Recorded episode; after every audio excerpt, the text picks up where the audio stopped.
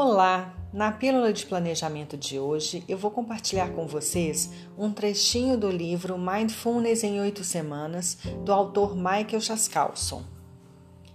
Nossa atenção divaga e, em grande parte do tempo, perambula pelo passado ou pelo futuro. Às vezes, esse processo contém elementos de ansiedade ou de arrependimento.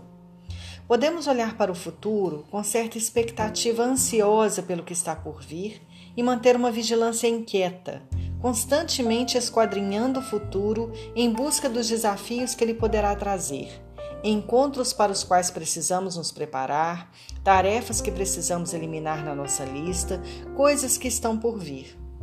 Ou podemos nos encontrar revendo constantemente o passado, em especial as coisas que lamentamos. Pode até haver a sensação inconsciente de que, ao fazer isso, estaremos mais bem preparados para o futuro.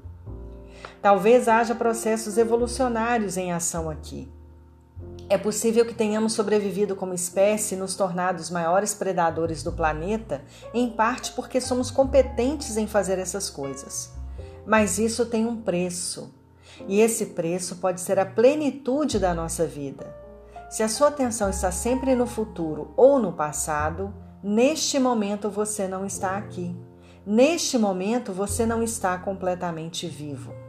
Quando você está atento, a sua atenção permanece no momento presente, no aqui e no agora.